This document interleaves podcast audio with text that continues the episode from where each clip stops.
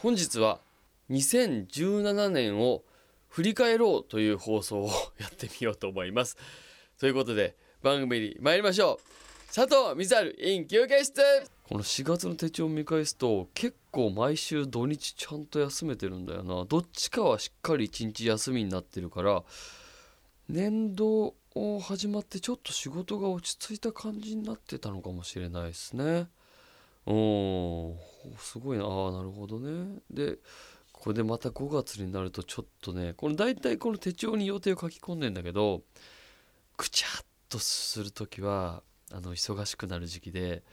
これは5月はちょっとあのいろんなことがあった時期。えまずですねトイレットとトレインという僕が、えー、ラグフェアの土屋レオさんそしてダーリンハニーの吉川君そして私でやっている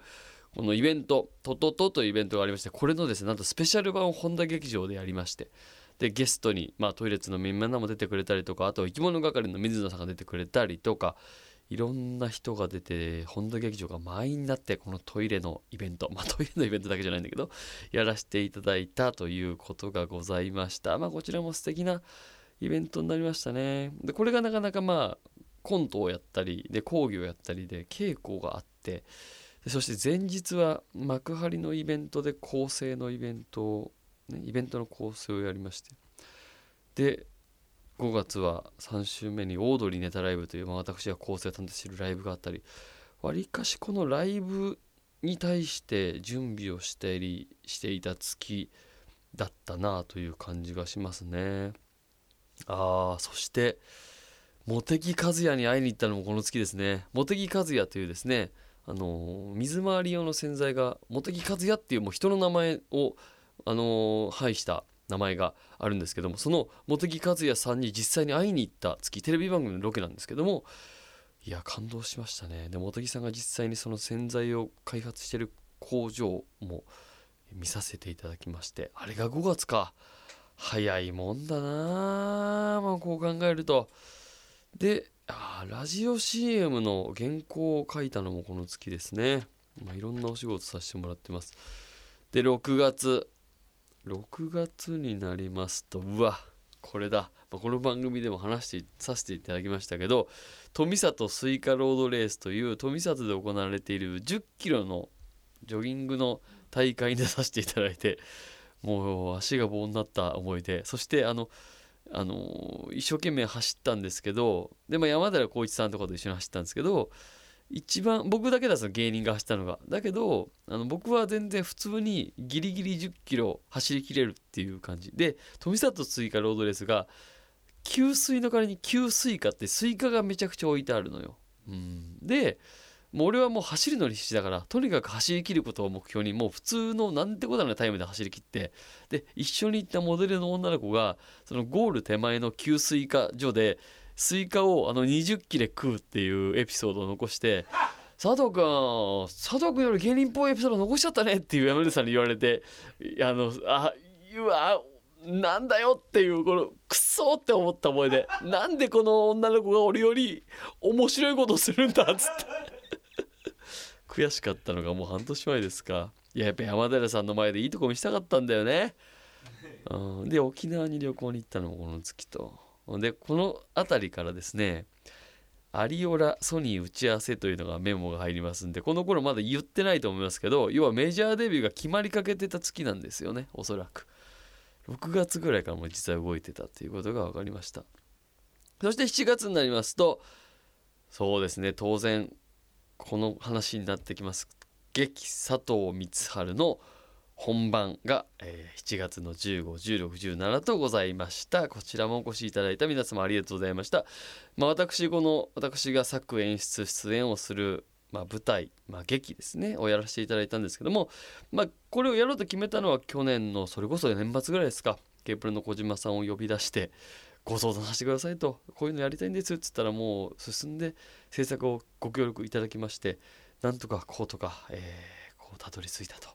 いうことでございましてでこの月はね結構、まあ、本番があったっていうのもあるんですけどなかなかのスケジュールでやらせてもらってましてあ違うわ。212223が本番だ。で151617が稽古だ。あ違う。1516が稽古だ。え稽古2日だったの？もう1日あったな。あもう1日だったのは1920で稽古してんのか。4日間しか稽古してないんだね。でその週に私が10月に書いた発売した「恥ずかしがらずに弁の話をしよう」という本の執筆デーが1213で2日間で、えー、およそ9万字を書き上げるというですね。いや地獄スケジュール。こん時は本会で稽古してってまあよくやったね。こうよくやったよ。褒めたい。ああそして劇佐藤光晴が終わった翌週30日。ああじゃあ27日家を契約してますね。なんだよこの月。すげえ慌ただしいな。振り返ってみるとスケジュールってこういうもんなんだろうね。よくやったね。うん。でおばあちゃんが亡くなったのこの月か。96歳。へえいろいろやったな。よくやったね。で8月は8月であれよ。トイレッツのレコーディングを3日間やった月よ。振り返ってみるといろいろあるな。あサトミツザ・トイレッツっていうバンドをまあやり始めたのが2015年で。でまあ2年後にそれでまあ翌年に一応インディーズで1枚出してで2年後になんとねそういった形でメジャーデビューさせていただけるっていうお話が出てでこの8月にレコーディングをしてるということはそれまでに曲の作業をおそらくもろもろしてるはずなんですよ。あのー、まあ、歌詞を書いたり曲を、まあ、皆さんがこうつけてで歌割りまあ歌割りとか誰がこれどう歌うみたいなことをちょこちょこ話しながらやったっていうことだよなこの月に関して言うとまあ中京にも行ってるね。名古屋。引っ越しをして。ああこれがあったな。夏。茨城県に花火の営業に行きまして。みそのさんがねメインのこう歌を歌うステージでまあ、みそのさんの、まあ、前座っていうとちょっともあれだけど、前に20分ぐらい僕らがネタやるっていう、まあ、ドキドキキャンプ足すみそのっていう パッケージの営業だったんですけど、謎の組み合わせね。で、みそのさんって、まあ、もう大丈夫だと思うから言うけど、まあ、大喜利で品質ワードなんですよ。まあ、みそのが〇〇したって書いて書くと、まあ、なんとなく答えになると僕はよくだから好きで使うワードなんですけど好きっていうかまあよく人が使うよね。俺も含めて。ちょうどいいじゃないですか。何ていうかあのー、引退するみたいなことすぐ言ったりとかさ。あの感じが面白いなと思って今日はみそのさんと会う大喜利のワード以外で目にするのは初めてだみたいなことをツイッターで本番前につぶやいたら本番前に言われましたからね「あんたうちのこと変えたやろ」っつって「はい」っつってあ本当にうちって言うんだと思って。うん、で花火がドカーンって。でメインが花火なんですよ。でメインが花火なんだけどみそのさんもメインだからだから一番いい時間にみそのさんがモノマネショーをやるんだけど花火がドカンって上がってる時にもうみそのさんのステージが始まってるっていうなんかうん。まあでもモノマネやってたななんか、うん、ああとこういう営業来るんだっていうのがあのすごく大きい印象ね。まあありがたい話ですけどね。営業ってあんま行かなくなったからまあそうだね。ああそうか。まああとこれもう終わってるから言っても平気だよな。あの秀郎さんっていうあの人いるじゃないですか。2丁目の人、うん、で秀郎さんのディナーショーの構成を頼まれたのがこの月ですね。いや俺俺の仕事の振り幅もなかなかだなと思うけど。まあ、知り合いの人が秀郎さんと知り合いでで秀郎さんが渡辺裕太君のこと好きなのね。あの渡辺徹さんの息子。で渡辺裕太君がまあ町田クスみたいな劇団やってんのよ。で町田になんいや住んでねえのかな。けどなんか町田に思い入れがあるみたいなことでで町田は俺住んでるから小中高大と町田で。で今も町田に住んでるからなんか裕太君と一緒にこうなんか時々お会いすることがあってでその流れでなんか秀郎さんのディナーショーに裕太君が出るしなんかせっかくね会場も町田でやるからじゃあせっかくなんで構成を里光君に頼めないかなみたいなことで頼まれて秀郎さんに会いに行ってあなんか昔テレビでよく見た秀郎だと思って。めちゃくちゃいい人でしたけどね。歌うまいんだよねあの人ね。うん。でディナーショーやりましたね。えー、そんなことがあったのがとりあえず8月までっていう感じか。ああとあれだね。7月末は宮川さんにこうあのー、振ってもらってアナウンス学院のイベントの講師みたいなことをやらせてもらいましたね。うん。あの子たち元気にしてんのかな？アナウンス学院でこうラジオの DJ 講座みたいなことがオープンキャンパスであってで2日間あるうちの宮川さんが1日やってで初日が俺をこうあの選んでいただいてそれでやったんだけどさ、うんまあ、このラジオでも何回も喋ったかもしれないですけどラジオ好きってさ、まあ、ちょっと特殊な価値観を持ってるわけじゃないですか。それで僕はまあ別に大した仕事してませんよ佐藤光晴別にこの佐藤光晴に休憩室を呼びちょこちょこいろんなラジオで喋らせてもらってますけど大した技術もないですけどなんか一応オードリーがすごく名前出していじってくれたりみたいなことがあったりしてラジオのリスナーにとってはテレビ見てる人よりはやや佐藤光晴のことはうんなんとかなまあよく評価してくれる人が多いというか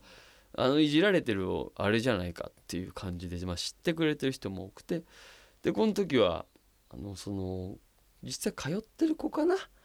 うん、現役の生徒さん10人ぐらいとあとはそのオープンキャンパスに来た5人ぐらいのこと。15人ぐらいの前でまあ僕がラジオのお話をさせてくれたんだけどで現役のその生徒さんの中で1人もう俺が入ってきたと目が潤んでる人がいて。で1人ずつなんとなくお話でどういうラジオを聞いてますかみたいな話を聞いてたらその人が「オードリーの番組を聞いてます」なんつって。ではそのなんかちょっとで地方から出てきたんですってその子がさ。オードリーのラジオを聞いてでねラジオ好きだからラジオやりたいナレーターになりたいと思って上京して学校入ってでしたらあのラジオでよく出てきてた佐藤光晴通称佐藤光が急に自分の学校のオープンキャンパスの講師で来たぞという空気になったわけですよ。でその子は目を潤ませて俺の話を聞いてもうめっちゃメモ取ってくれてんだけどオープンキャンパス来た普通の学生にとってはなんかよくわかんないけどトイレのことが好きな人だっけみたいな感じだから。教室の温度差がすごかったっていう思いで、うん、あの子は元気にしてんのかな？うん。なんかその時ね穴学でオーディションイベントみたいのがあってでちょうど先生とその話をしてて「あそうなんだ。でどうなんですか?」で昨日ちょうどうちの生徒が受けてっつって。でそのねあの俺のことをすごくこうよく思ってくれてた子はどうだったのかなと思って「あの子どうだったんですか?」っつったらあの子はめちゃくちゃ評価が高くてその時はなんかその第一次審査通ったんですよみたいなこと言ってて。なんかよしよしよしと思った記憶がある。なんかそういう人だからこそいいことがめちゃくちゃ起こってほしいと思うじゃないですか。えー、っていうことがあってよしじゃあ1曲挟んで次からの月の振り返りに行きたいと思います。まずはですねサトミツ&ザ・トイレッツというトイレバンド今年まさにメジャーデビューした今年を代表するバンドです。僕にとっては。聞いてください。サトミツ&ザ・トイレッツで僕の小さな悩み事。9月から再び振り返っていこうと思います。9月はね常滑でリクシルさんと一緒にやったイベントを2日間2ステージやりましたね。で常滑お笑いエキスポというですね中京テレビ主催のイベントでその中でこのリクシルさんと僕が組んでイベントを行うということをやらせてもらったんですけど、まあ、このイベントのために名古屋に23回行きましてでがっつりリクシルさんと組んでトイレクイズをやらせていただいたんですけどまあ盛り上がりましてねうんお子さんからあのー、子供お子さんから子供までじゃ一緒だ。お子さんから大人までですね。トイレのことってやっぱみんな興味あるしあとねクイズ形式にしたことですごくこう良かったなと思って。いろんな人が手を挙げて参加しやすい。まあ一個だけここの感じで言うと後悔してるのは、えー、この2017年50周年を迎えた国産初のあるものを当時の、えー、稲生徒が作りました。果たして何でしょうというクイズで、えーいくつぐらいの子でしょうか？二十歳弱ぐらいの子がですね手を一番最初に挙げてくれてウォシュレットと言ったんですけど僕はウォシュレットは TOTO の商標登録だから違うということで不正解にしてでその後の方がですねえー、っとどウォシュレットじゃなくてえっとあのえお尻を洗うものつまりシャワートイレですか？はい正解ですっていうこの半ば誘導尋問に近い形で正解を誘導してでその後リクシルの担当の方にねすげえ褒められるかなと思ったらあそこは佐藤さん厳しすぎてましたねっつって言われてね。うんなんか非常にこの申し訳ない気持ちにもなりますけれど。まあっていうことをやったのが9月の代表的なことかな。まあレコーディングも終えてちょこちょこ撮り直しブロックを撮ってた時期でもあるか。でトレッツのライブが1回あった。メジャーデビュー発表したのも9月でしたね。10月まあ10月になるとつい最近ですからあれですけどもえー、まあトイレッツ絡みの取材があったりとか、まあ、この月は割と4月に似てて土日どっちかはがっつり休めてますね。でまあちょこちょこプロモーションで動きが入ってきたりっていう感じの月ですね。はいはいはい。であとはあの子供がまあ今英語習ってるんですけどハロウィンであの仮装してこうなんか英語教室でみんなで仮装してハロウィンのイベントをやってて、うん、あので親が何人かみんなで見に来るんですけど、まあ、そこでこうなんかあの泣いちゃうっていうね。こともありましたね。うん、でまああとはもう最近ですから11月に関してはもうトイレッツのレコ発のイベントがあり発売がありインスタライブがありという毎日。でそんなことしてたらちょこちょこいろんなお話の仕事をいただけるようになって忙しくなった毎日新しく構成で入るようになった番組の会議に出る毎日でございます。素敵な1年でございました。2017年皆さんのおかげで佐藤美猿なんとかやってこれました。2018年も佐藤美猿走り抜けていきますのでぜひともよろしくお願いいたします。ということでもう一曲参りましょう。